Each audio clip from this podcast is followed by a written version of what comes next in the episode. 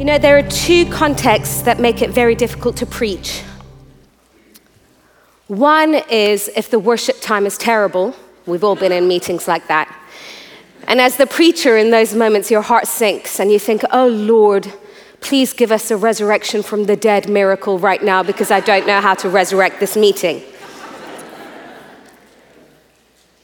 The second is when God swoops in so powerfully that your mascara runs in tears. And you're overwhelmed by the presence of God. God is in this room. I don't know if you've noticed. He's in this room. And his intention is to overwhelm in order to bring transformation and fullness of life. His desire is to get us in the best possible way. And one of the convictions I have whenever I preach is that I'm not made as a preacher to bring information. No preacher is designed to bring information. I am made to bring revelation that leads to encounter. And so, for that Holy Spirit, you are the only one who can bring transformation. And so, I ask you to turn up the temperature of your presence in this room, even as I speak. I ask you to breathe on mere words so that they become spiritual grenades of transformation. I ask you, Spirit of the living God, come and overwhelm us and breathe life afresh. I pray the fire of God would be felt in this building and that not a single one of us would be able to walk out of here the way we walked in. But there would be a recognition God was in the room and my life has been turned upside down. In Jesus' name I pray. Amen. I want to thank the team. Tyler, thank you so much for having me, team, for welcoming me here. It feels like I'm with family, which is just the best context to speak in just to give you a little bit of information about me in case um, I've not met you yet. Um, yes, my name is Katya. I am married to an incredible man called Julian who has uh, one of the sharpest prophetic gifts that I've ever seen. So, in some ways, I wish he was right here next to me. Uh, but he is at home uh, taking care of our six year old son and four year old daughter. And I'm so grateful to him for that so that I get to be with you guys today. Um, I have the privilege of leading an amazing church in Boston called The Table. So, come and visit us if you're ever in Boston. God is doing doing amazing things in New England, and I'm privileged to be part of it with so many other men and women of God. I want to tell you a little bit of my story, but before I get there, I want to tell you about something that really convicted me in the last couple of weeks. I was on social media, which, of course, today is a great context of Holy Spirit conviction. And um, you laugh because you know it's true. And anyway, I was looking at this funny clip, and this woman was yelling at her children, Why do we always yell in this house? and then she stopped and went, Oh, yeah, because I'm the mother. And um, I suddenly had a, I'm a Middle Eastern woman, had a sudden moment of, Oh, yeah, that's why it's so loud in our house because I'm passionate and Middle Eastern gifts from the Lord for sure. But there are moments where I think about my kids, why can't we be quieter? And then I think I have no one to blame but myself. And that's because every parent will tell you that proximity and behavior of the parent breeds an echoing behavior in their children. The culture of the home dictates in many ways the behavior that those children will follow. If you want to know if a parent struggles with road rage, All the parents are like, oh, Jesus, you're cutting me deep in the heart. Yeah, watch their kids in the car. Because children, because of proximity, echo the behavior of the parent. We're going to come back to that in a second. I'm a third generation preacher, and I was born in Iran. And if you know anything about the Middle East, you'll know that that's actually an incredibly unusual story. And I want to tell you a little bit of my story in order to create context and what I hope will be faith for this message. Because when I talk about the prophetic, I am not describing something that I believe theoretically. I'm trying to lead you on a journey that God has given me so many experiences in, and I believe He wants to give us as His church many experiences in. Just to say right at the beginning, the prophetic is not for the special few, but is for any who call themselves children of the living God, but we'll get there in a second too. So I was born in Iran. And I was born in a revival family. My, the fun part of my story really starts with my grandfather. When he was in his 20s, he was given a New Testament by an American missionary in Iran. And at that point in Iran, there really were, if there were Christians in Iran, it would number in the hundreds. There really weren't Christian communities to speak of. But he was given this New Testament and he started reading it, and a hunger was ignited in him, and he encountered God in the pages of the New Testament, which is God's intention, by the way, in giving us His Word, is not that we would learn more, but that we would see more of who He is. And he encountered God in the pages of the Scriptures, and his life was turned upside down. And he looked around for a community to join. Like I say, there wasn't really much expression of Christianity in Iran at that point, but he continued reading his Bible and he figured out hey, it seems to be that the Holy Spirit is a pretty big deal in the New Testament. Uh, he had no coaching or mentoring, so he was just learning as he read. And so he decided what he'd do is that he'd follow the disciples' model, that he would fast and pray until he was baptized in the Spirit. He fasted for 42 days, and absolutely nothing happened. I think God was trying to teach him that God isn't interested just in formulas, but is interested in keeping us in connection relationally. But anyway, after he quit his fast, fasting is a good thing, by the way, but anyway, he quit his fast. A few days later, he was cycling back from work on the road. And Holy Spirit encountered him with such power that he was knocked off his bicycle, filled with the Spirit, started speaking in tongues.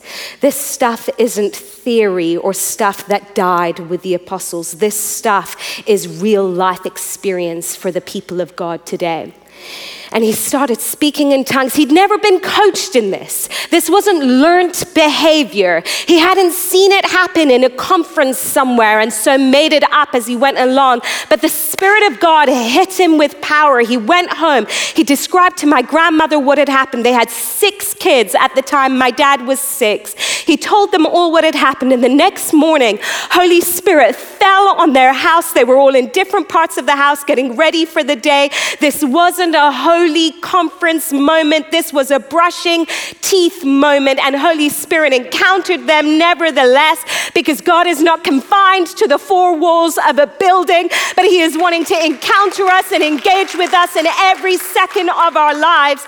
And all of them were filled with the Spirit and started speaking in tongues. And from that day, they started nightly meetings in their house for the next three years, and hundreds of people came in, and they all learned together from the words of the New Testament, and they encountered Jesus together, and they saw healings together, and they heard from the heart of God together, and they saw Jesus amongst them physically together, and they heard angels singing together. It sounds like the book of Acts, doesn't it? Except it happened to my grandfather, to my dad in their house. And that was the birth of the church in Iran. And today, the underground church in Iran is the fastest growing church in the world. And I want to say something to you. There is no city that is too dark for the gospel, there is no people group that is too hard. Sometimes people say to me, Oh, you're from Iran. That must have been really hard. Oh, they're not interested in Christianity there. That is a lie because Jesus said that the harvest is plentiful. And when he said that, he wasn't lying and he wasn't saying except for the city of Portland or except for the nation of Iran or except where there are people of other religions. No, he was saying the harvest is plentiful and he meant it. And I want to do, if, if nothing else this morning, I want to ignite fresh faith in you for your city. I want to ignite fresh faith in you for what God can do with one person, one family, one group who is hungry and is saying, Spirit of God, come. We might not even know what that looks like, and I guarantee you we don't know what that looks like. If we predetermine what that looks like, we'll miss it entirely. But when we say, Come, Holy Spirit, you define it. God wants to encounter our cities afresh. He wants to bring his kingdom there is no place that's too dark for the gospel. And so I grew up in this kind of environment. When I was five, my family moved from Iran to the UK because the Lord spoke to my parents about starting a church planting movement amongst Iranian refugees all over the world. So we moved to the UK, and I was consistently in this environment of believing God for nations and believing that God wanted to do crazy things everywhere. And I loved Pete's story yesterday yesterday, there was so much resonance in me of what was normal for me growing up, what the expectation was. Impossible was a word that was just funny because we know God, and that should be the case for us as children of God, that impossible becomes an invitation rather than a boundary line. Impossible becomes something that we get to enter into because you and I were made to play in the impossible because the impossible is His realm. He owns it, and He invites you and I in. And as I grew up, I learned very quickly that the prophetic is a powerful tool to be used by the people of God in order to build our lives, in order to know what decisions to make. And I made some really crazy decisions based on the prophetic. I made the crazy decision, despite the fact that the Lord had spoken to me when I was a young girl about being in full time vocational ministry and church work. I made the decision when I was a teenager, and I felt the Lord say to me, You need to earn credibility on a secular platform. Do not go straight into church work. I made the decision to go and study medicine simply because of that prophetic word to earn credibility on a secular platform. So I studied medicine and I practiced medicine and I worked in an emergency room room in England. And then I heard the Lord say to me, It's time to step into what you were made for. Position yourself for your purpose. And in that moment, I had to make the decision to believe the prophetic. Because how many of you know that the prophetic isn't something that we just talk about? The prophetic is something that we're meant to do something about. And so I made the decision. Oh, it was difficult at that point. I was making great money. It's so funny how when you have doctor in front of your name, so much of your identity can start getting wrapped up in the affirmation of those little letters in front of your name. And yet I had to believe that if God had spoken, He knows me better than I know myself. So in that moment, I quit medicine and I started working full time for a church. And every juncture of my story is one where the Lord has spoken and then there's been this moment of, do I believe him enough to follow? The Lord spoke to my husband Julian and I to move from the UK to South Africa. And so we moved to South Africa and we lived there for four years and we were part of helping build church there. And it was so much fun and so wild. And then early in our journey in South Africa, he started speaking okay, the next step is going to be the United States. How many of you know that moving countries, especially when you start having kids, isn't the easiest thing to do? Certainly doesn't make sense financially.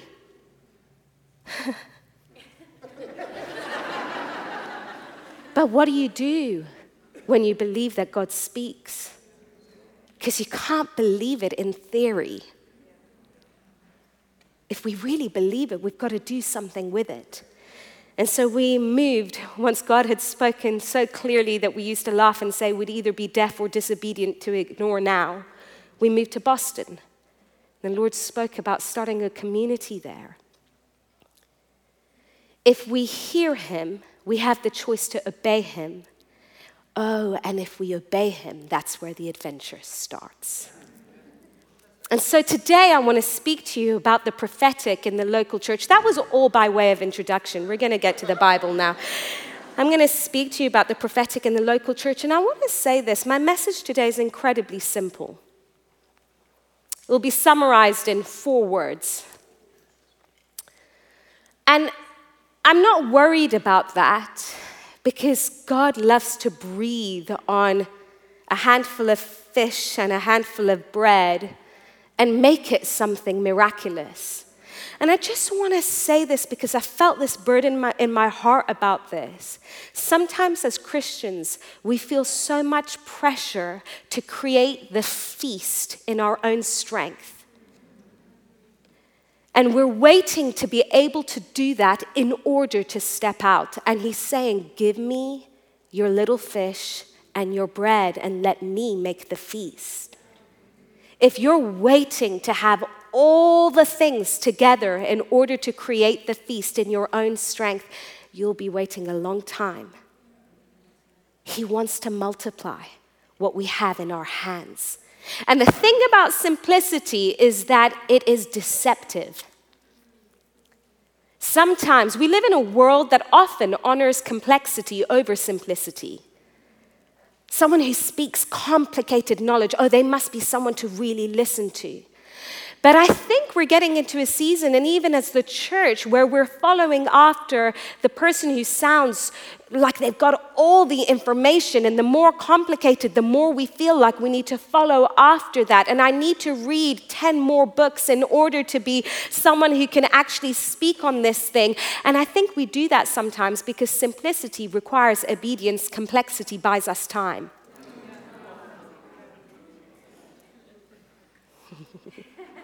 Okay, let's get into 1 Corinthians 12. Some of you are like, I did not come here for this. We're going to read from 1 Corinthians 12. I'm actually going to read from three chapters, but I'll try to jump through so that I don't take up all of my time with the reading. But this is going to create all the context for us. 1 Corinthians 12, Paul is writing to the church and he says, Now concerning spiritual gifts, brothers, I do not want you to be uninformed.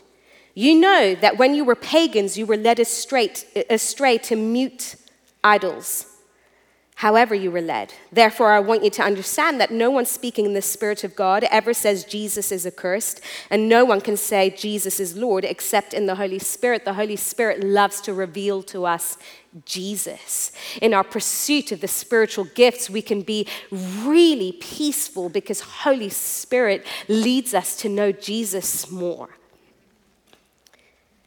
Now, there are varieties of gifts, but the same Spirit. There are varieties of service, but the same Lord. There are varieties of activities, but it is the same God who empowers them all in everyone.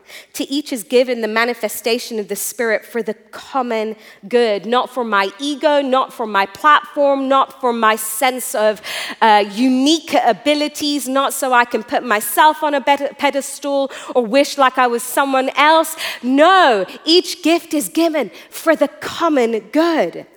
For to one is given through the Spirit the utterance of wisdom, to another the utterance of knowledge according to the same Spirit, to another faith by the same Spirit, to another gifts of healing by the one Spirit, to another working of miracles, to another prophecy, to another the ability to distinguish between spirits, to another various kinds of tongues, to another the interpretation of tongues. All these are empowered by one and the same Spirit who apportions to each one individually as He wills.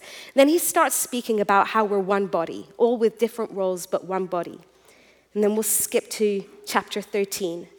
If I speak in the tongues of men and of angels, this is a teaching in the context of gifts. This is not a teaching primarily in the context of marriage. we use it a lot at weddings, and you can, and it's a great chapter.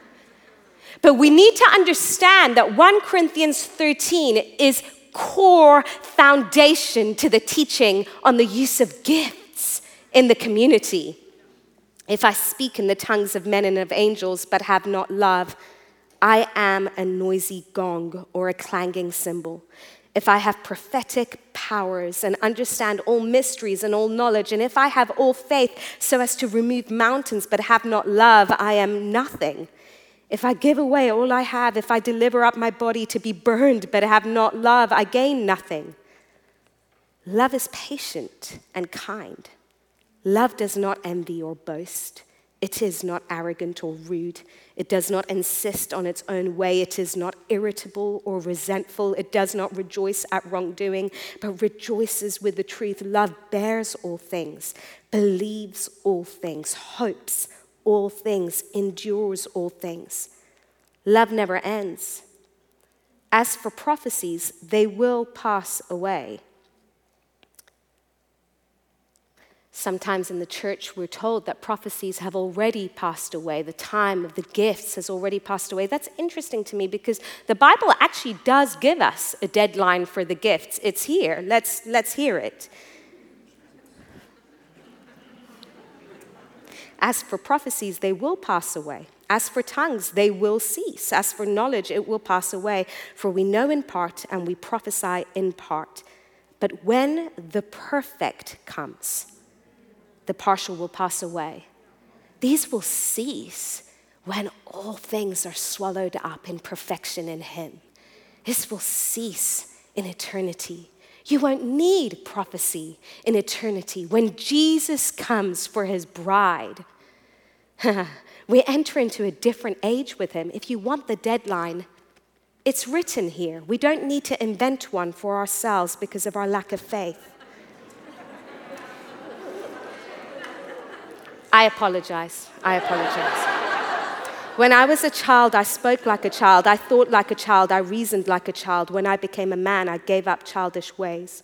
For now we see in a mirror dimly, but then face to face. Now I know in part, then I shall know fully, even as I have been fully known. So now faith, hope, and love abide, these three. But the greatest of these is love. Pursue love and earnestly desire the spiritual gifts. We're going to land here in a second. Pursue love. Two words that we often quickly pass by as we go into earnestly desire spiritual gifts. We do that at our own peril. The pursue love we have to stand in, marinate in for a while before we move on to earnestly desire the spiritual gifts, especially that you may prophesy. And then he goes on a little bit about the difference between tongues and prophecy. Tongues builds you up, prophecy builds up the church. The one who prophesies speaks to people for their upbuilding, encouragement, and consolation. The one who prophesies builds up the church. The one who prophesies, prophesies so that the church may be built up. When a passage keeps repeating something, that's pretty key. It's a hint that it wants us to understand prophecy equals building. Okay, that, that's hopefully clear. And then we go on, we're going to skip all the way down to verse 29. Let two or three prophets speak, and let the others, the community, those who are listening, weigh what is said if a revelation is made to another sitting there, let the first be silent. For you can all prophesy. You can all prophesy one by one so that all may learn and all may be encouraged. Okay, I want to say four brief thoughts today.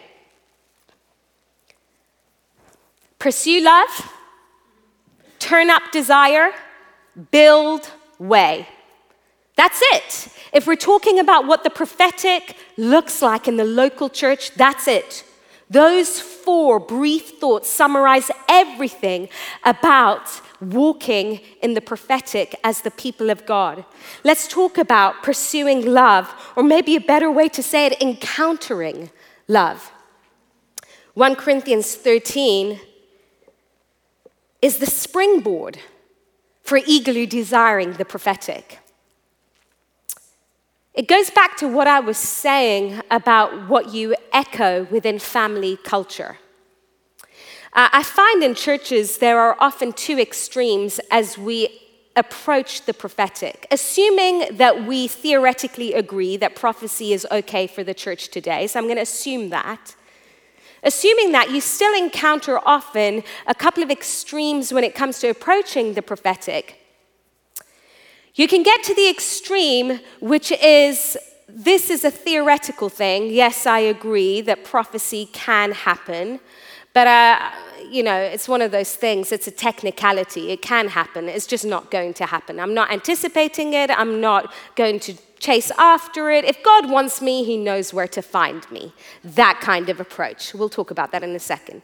There's another approach where we're so eagerly desiring the gifts, which is a good thing, it's biblical, but we kind of become very focus, tunnel vision around the gifts, and we ignore lots of other scriptures, including pursue love. And we can become people who start creating a sense or a tone of what God is like in the absence of having encountered Him. And honestly, I'm not sure which is worse the people who don't really have any interest in the prophetic, or the people who do have an interest in the prophetic but have not encountered Him, so are echoing Him all wrong. Proximity leads to echoing behavior. When we encounter His love, we are rightly postured in order to relay the information that is on His heart because tone means everything. If someone, have you ever had this when you receive a text or maybe an email and you can't tell if the person was angry or not? And you're like, oh man, I, I wish I could just hear your voice because are you trying to encourage me or tell me off? And then you're trying to figure out how to respond. But obviously, your response needs to be appropriate for what they were saying. And sometimes, as Christians, if we've not had time encountering his affection for us, if we've not had revelation of a God who is love and therefore personifies 1 Corinthians 13 for us, if we've not had that, when we can hear words that he might be saying, but translate them through our lens of who we think he is, and when we do that, it comes out all wrong and we represent him incorrectly to a lost and broken world. We have to encounter love. We have to spend time in close proximity to who He is in order to be able to correctly echo Him. You know, one of my favorite passages in Scripture is Matthew 25, where Jesus tells the parable of the talents. And he tells the story of this master who gives his servants talents five, two, and one. And he, the master goes off on a journey and he uh, leaves these talents in the hands of his servants. And the one with five and the one with two, they invest the talents and they see it multiply.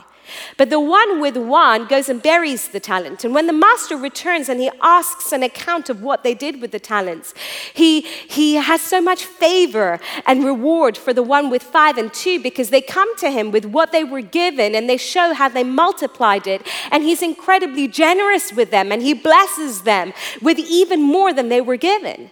And then the one with one talent comes to him and says, Master, I knew you to be a hard man reaping where you did not sow. And I was afraid, so I hid my talent. Now, nothing in that story reveals the master as a hard man who reaps where he did not sow. In fact, the opposite is true. He's a generous master who gives what is his to bless his servants. What's the point of that parable? I knew you to be. What you know God to be will determine everything you do from that point onwards. That's why we can't rush into spiritual gifts as something isolated, as something clinical or sterile that we just get to exercise out here devoid of relationship with Him. It doesn't work. And the reason is you won't know who He is and how He thinks and how He feels, and everything you sense will be filtered through your understanding of who He is. You better make sure that that understanding is accurate. That's why we hear prophetic words of judgment and gloom, of anger and punishment. I wonder what they know God to be. Love is patient, it's kind. It hopes all things, believes all things, endures all things. It is not irritable or rude. What do you know him to be? Sometimes people say to me, I, I don't think God wants to speak to me the way he speaks to other people. My question is, what do you know him to be? Because that thought reveals something about what we feel like he's like as a dad. You know, the primary revelation in Scripture of who God is is God as Father. We're told in the book of Hebrews that long ago, God revealed himself through the prophets, but in these days, he has revealed himself through his son. Why? The son is revealing a father. What kind of father do you think he is? This is why I'm confident. Before we get into scripture, just that one thought alone gives me confidence that he wants everyone to prophesy. Why? Because the simplest reality of prophecy is hearing what God is saying. And if he's a father and not an abusive one, therefore we must believe that he actually wants to speak to his children. If you want confidence to prophesy, let that be it encounter his love. Because if he is your loving father, there is no way, unless he's demonic, that he will not want to speak to you, that he will not want you to hear his heart, that you, he will not want you to hear his thoughts. What kind of father is like that? Not a good one. If my children came to me and said, Mom, can you tell me something? And I just turn around and my son said, Hey, mom, will you speak to me? And I, I went over and spoke to his sister and said, Because she's the chosen one. oh, we laugh, but that's what we think he's like. As if he reserves his words for the special few. Me? No, not you. This one over here. He's a father. What do you know him to be? I want to invite all of us as we seek to experience the gifts of the Spirit in our midst. We have to stand on this foundation first and foremost. 99% of your gift is determined in these two words pursue love. Because until you have a fresh revelation of His heart for you, you won't know what to do with that talent. You see, an incorrect understanding of him means fear and paralysis take the place of risk taking and joyful multiplication. I was afraid, so I hid it. No matter how many gifts the Holy Spirit deposits in your life, unless you know Him as a kind Father, you will always be too afraid to take the risk with your gift. He's a good father. He's inviting us to encounter his love.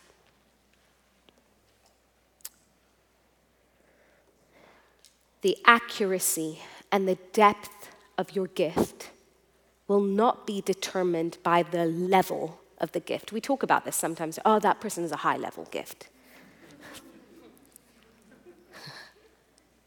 be determined by your connection to his heart.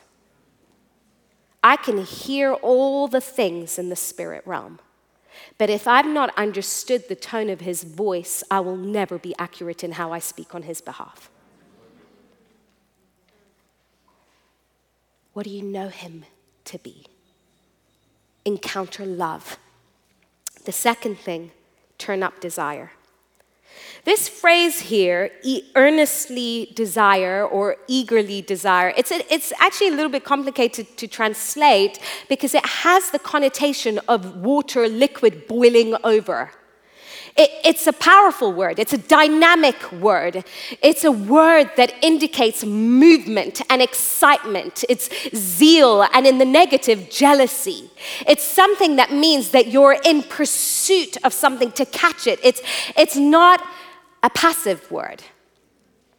Eagerly desire the gifts especially that you may prophesy. Now, if we understand him to be a good father, we'll understand that he doesn't invite us to especially desire the gift of prophecy if he has no intention of giving us the gift of prophecy. So we'll understand this very thing reveals to us his intention for everybody. He's not a tease, he's not mean. He's not a dad who wraps up a gift and comes downstairs with a gift to his children and they say, Oh, can I have it? And he says, Oh, no, this isn't for any of you. Eagerly desire means, Hey, I'm eager, eager to give you this gift. But he's inviting us into boiling over with anticipation and excitement and faith to pursue that gift. Have you ever seen someone who's apathetic in pursuit?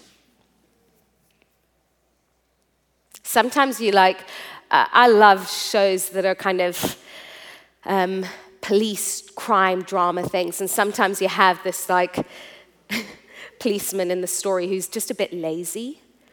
Like whenever they have to chase a baddie, they're like, uh, you guys go ahead, I'll catch up with you later. I feel like sometimes we're like that as the people of God. Eagerly desire, pursue these gifts. We're like, I'll catch up with the rest of you. Keep going. My parents always tell the story of when I was six or seven. I was in a sports day race at school, and I really don't have a competitive bone in my body when it comes to sports. I'm just like, whatever, we're here all to take part. Like, I genuinely believe that when people say, it's the taking part that counts, I'm like, yes, I believe that. I know some of you roll your eyes like, that's pathetic. Well, I was that person who's like, I'm taking part, that's all that counts. I'll get the award that says I tried. And my parents tell the story. I think I, I was about six and I was in this race. And as they, whatever, I don't know what they did to six year olds. I was like, the gun went off. It wasn't a gun. It was, I don't know. Someone said run. And we all started running. Well, we all, I say that because I actually took my time to wave at the crowd. and my parents were yelling, Run, Katya, run! And I was like, Oh! And all these people are cheering. This is so lovely. And I'm just spending my time. And my parents were like, Oh my gosh, she's never gonna make it. And absolutely, I got the sticker that said, I tried that day. And I was so proud of it. Some of us are pursuing the spiritual gifts in that way. The Bible talks about running a race as if to win. Some of us are like, hi, how you do? I don't like sweating, so I'm not going to try very hard. Let the other people get there first. We laugh, but we behave in this way where we lean back into a level of apathy or passivity. The comment I made before, perhaps a little flippant, but it is nevertheless true. Oh, God knows where I am, He'll come and find me. A lot of us believe that when it comes to spiritual gifts, as if it's spiritual to abdicate responsibility for desire. It can sound so spiritual, can't it? Oh, I believe in the sovereignty of the Lord. He's the one who wills the gifts. That's what it says in 1 Corinthians 12. Absolutely held in tension with eagerly desire, which is a word of zeal, a word of fervor, a word of pressing in, a word of trying to get that gift that you know is promised. They're held together. Oh, I don't want to get into striving. Striving is only striving if you believe for something more than He is willing to give it. If not, it's passion. It's not striving. Me saying, I believe that He wants to give me this gift, and I'm going to posture myself and I'm going to go to every prophetic conference. Why? Because I want to get that gift and I want to spend time with those who prophesy and I want to learn from them. That's not striving, that's called bubbling over with eager desire for the gift.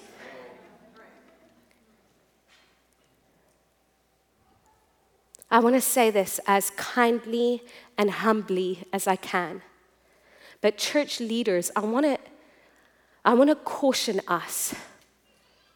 We have got so afraid of hype that we are starting to posture skepticism. We're nurturing it, we're comforting it, we're surrounding it. Oh, your doubt, your doubt is beautiful. Jesus never told someone who was doubting that their doubt was beautiful. He understood it but He transformed them from doubt to belief. We're so scared of hype. And what I find funny is some of our churches haven't even smelt hype since 1973. We're so alert against hype. I don't love hype either. But when that becomes our stance, to protect against this enemy out there called hyper and emotionalism. We encourage people to sit back and quiet it down and dial it down. And what we do, as unintentionally as it may be, we actually encourage people into passivity and apathy as if quietness is more spiritual than shouting aloud to the Lord. But the Bible instructs us for both. Be silent before the Lord, yes, but also shout out to the Lord, both. We are allowing for this worldly culture of I'm too cool and I'll wait and see and impress me if you will and prove yours. Oh, someone said a prophet's in town. We'll see. We'll be the judge of that. No. Where Jesus is consistently encouraging the all out, crazy, radical faith that pushes past reasonable boundaries. I'm not saying we don't explain what's going on, but gosh, we're so hypersensitive to something that isn't even happening in 95% of our meetings.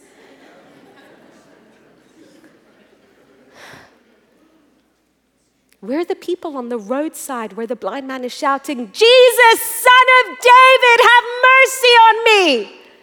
Nobody, nobody listened to this man. This is emotionalism. This isn't what we do. No! Jesus, son of David, have mercy on me. That's what it means to boil over with a passion and a desire that will not be satisfied with sitting with my arms crossed in my seat, waiting for him to come and find me. I am going to go and find him wherever he is. What did you come for today? Gosh, I hope you didn't come for an eloquent sermon.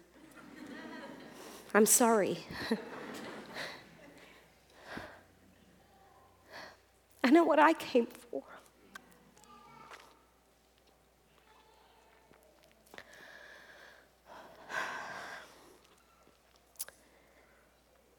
Eagerly desire. Build. Prophecy is intended to build. We're going to land in a second. You're all like, she's halfway through her words. This is scary. We're going to land soon, I promise. Prophecy is not frivolity.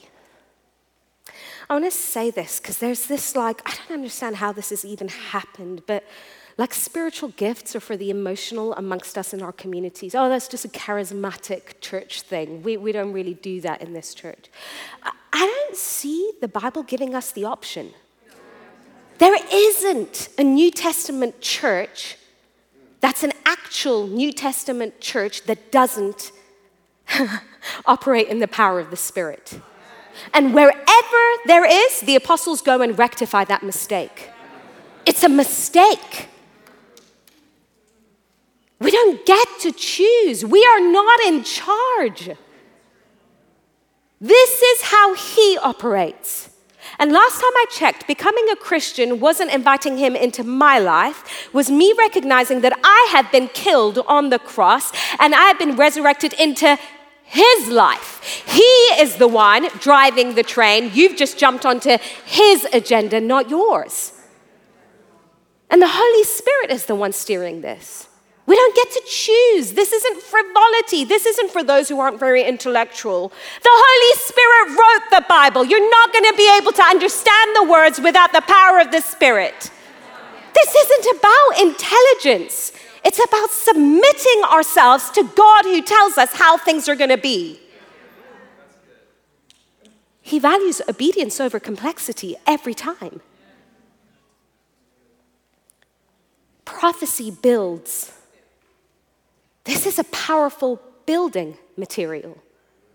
Some of us are more enamored with buildings that are held up by the scaffolding of our traditions rather than allowing the spiritual gifts to actually build a building with any strength. We don't need cement in this church. We're going to put it together with sellotape and whatever else. No, this is a building material. You don't despise it. You don't leave it to the few. You understand that prophecy is given so that we will understand the heart of our Father and know the steps to take. It is impossible for you, know, you to know what to do in human wisdom. Check it out. Where did human wisdom lead when Jesus was walking? He consistently opposes it, he consistently offends it. We cannot do church in human wisdom. The kingdom operates with a completely different set of rules, empowered by the Spirit. It's a building material, and it is essential for our communities to be strong. Okay, let's go to weighing. Then we're going to land. I'm going to be about five minutes late. Is that okay? Okay. You need to stand up, shake your legs, do. I, I don't get offended by stuff like that. Weigh. We read in 1 Corinthians 14 this instruction for the community to weigh. Do you know what? That is one of the most releasing words. Because when we enter into the practice of the prophetic as communities, and it is a practice, my four and my six year old, they now know how to talk and walk mostly. But they, when they were first learning, they kept getting it wrong. They kept stumbling. That's okay. That's called process. The same is true for how we operate in spiritual gifts. You've got to be able to practice it, which means we, we have a humility in how we bring words. Thus saith the Lord. Don't do that. You're already setting the standard so high, you better be right at that point. I'm just learning to hear the heart of God. I feel like there's someone in this room named Anna. Anna, the Lord wants to encourage you today that you are loved, you are seen, and you are known. You have lived in a difficult stage in this last season, but what God wants to do is to bring fresh life and strength into your bones. That lowers the bar. And the New Testament empowers the community to weigh. So many church leaders say to me, What are we going to do with the abuse of, your, of the prophetic? What you're going to do is pastor your people to weigh. Yeah. Then the prophetic won't have room for abuse. Because as much as we'll leave room for people to practice the prophetic, we'll also empower our people to know what God sounds like. So when a prophet comes into town and says, God is going to set this place on fire with his punishment, you as a community will know that doesn't sound like Jesus we weigh the word.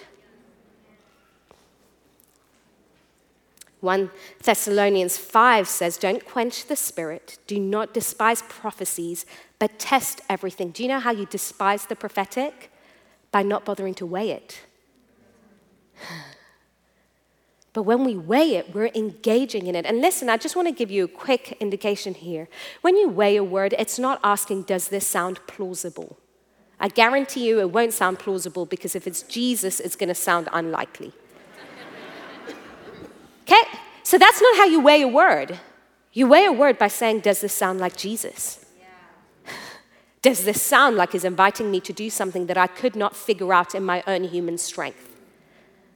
If you could figure it out on your own, he wouldn't be giving you an introduction into impossible living in the kingdom. The prophetic is there in order to draw you up into the reality of the impossible realm. So don't weigh with plausibility, weigh with the sound of Jesus' voice. but then the thing is, the second part of weighing is now you contend for that word. You obey it, you follow it, you steward it as best you can. Words have different components to them. Someone comes to me and says, Katya, I prophesy that you are going to be the best preacher the world has ever seen. That would be an awesome word. We'll take it. Thank you, Jesus. That's definitely you. Now, I'm not going to bother to write a sermon at all because God's going to do it. That word will never come to pass. Because the prophetic is an invitation into partnering with God. I better start writing some sermons. Ready for the day when God opens the doors. I can't open the doors, but I can steward the word.